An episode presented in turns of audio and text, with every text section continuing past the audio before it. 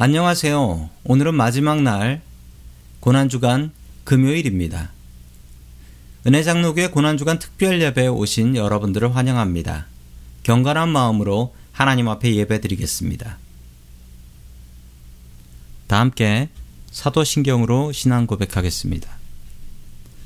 전능하사 천지를 만드신 하나님 아버지를 내가 믿사오며 그 외아들 우리 주 예수 그리스도를 믿사오니 이는 성령으로 잉태하사 동정녀 마리아에게 나시고 본디오 빌라도에게 고난을 받으사 십자가에 못 박혀 죽으시고 장사한 지 사흘 만에 죽은 자 가운데서 다시 살아나시며 하늘에 오르사 전능하신 하나님 우편에 앉아 계시다가 저리로서 산자와 죽은 자를 심판하러 오시리라. 성령을 믿사오며 거룩한 공예와 성도가 서로 교통하는 것과 죄를 사하여 주시는 것과 몸이 다시 사는 것과 영원히 사는 것을 믿사옵나이다. 아멘. 주님의 고난을 생각하며 주 달려 죽은 십자가 다 함께 찬양드리겠습니다.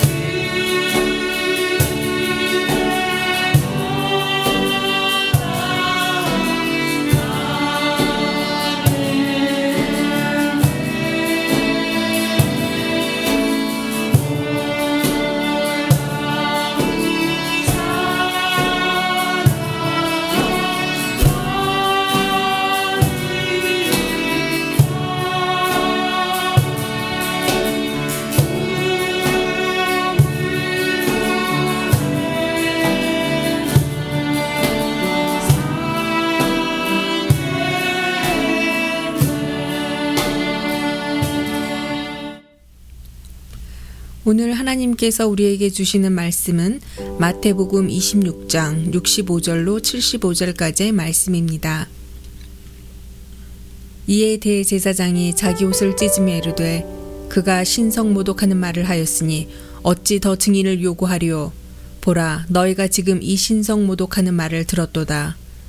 너희 생각은 어떠하냐? 대답하여 이르되 그는 사형에 해당하니라 하고 이에 예수의 얼굴에 침 뱉으며 주먹으로 치고 어떤 사람은 손바닥으로 때리며 이르되 그리스도야 우리에게 선지자 노릇을 하라.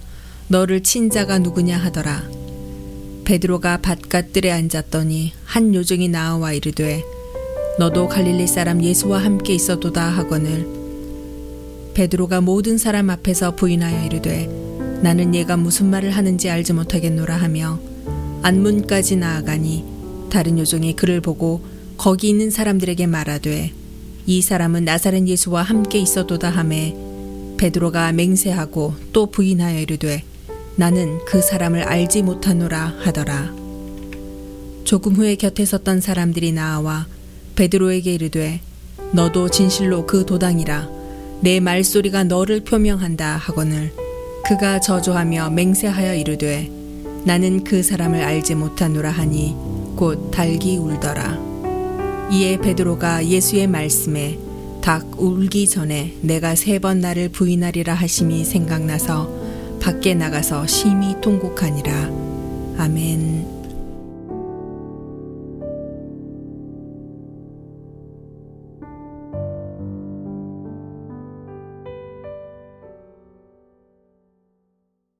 오늘은 주님께서 나를 위하여 십자가에 못 박혀 돌아가신 성금요일입니다. 경건한 마음으로 금식해 주십시오. 특별히 주님께서 십자가에 못 박히신 오전 9시부터 오후 3시까지는 금식해 주시며 주님의 고난을 같이 참여하고 묵상해 주시면 감사드리겠습니다. 베드로는 예수님의 수제자였습니다. 베드로는 자신이 제자 중에서도 참 특별한 사람이라고 생각했지요. 베드로는 예수님께 자신은 예수님을 배신하지 않을 것이라고 큰 소리를 쳤습니다. 그 말에 책임지기 위해서 베드로는 예수님을 따라갑니다. 그러나 같이 붙잡혀 십자가에는 못 박히지 않기 위해서 예수님을 따르되 안전거리를 두고 따라갑니다. 그 안전거리는 주님을 보호하기 위함이 아니었고 자기 자신의 목숨을 보호하기 위함이었습니다. 많은 사람들은 주님을 따른다 하면서 안전거리를 두고 따릅니다. 베드로처럼 안전거리를 주면서 예수님을 따르지요. 혹시나 은혜 받아서 내가 아프리카 선교사로 가게 될까봐 은혜도 좀 걸러가면서 적게 받으려고 노력합니다. 안전거리가 있는 사람은 예수를 믿어도 변하지 않습니다. 내 맘대로 살아가려고 안전거리를 두는 것인데 조금 더 가까이 예수님을 따라가십시오. 그래야 내 인생이 변화될 수 있습니다. 조금 더 기도하고 조금 더 말씀 보고 조금 더 순종하여 예수님을 따라갈 수 있기를 주의 이름으로 축원합니다. 베드로는 예수님을 부인하지 않겠다고 맹세했습니다. 그 맹세를 지키려고 예수님을 따라갔습니다. 다른 제자들은 다 도망가도 나는 내 말을 지키며 예수님을 따릅니다. 자신의 마음 속에 교만함이 있었습니다. 나는 다른 제자들과 다르며 나는 주님의 말씀보다도 내 말이 맞다라는 것을 증명하겠습니다. 나 이런 사람입니다. 라는 교만함이 베드로의 마음속에 있었던 것입니다. 어찌 주님의 말씀을 의지해야지 자신의 말을 의지하고 나아갑니까?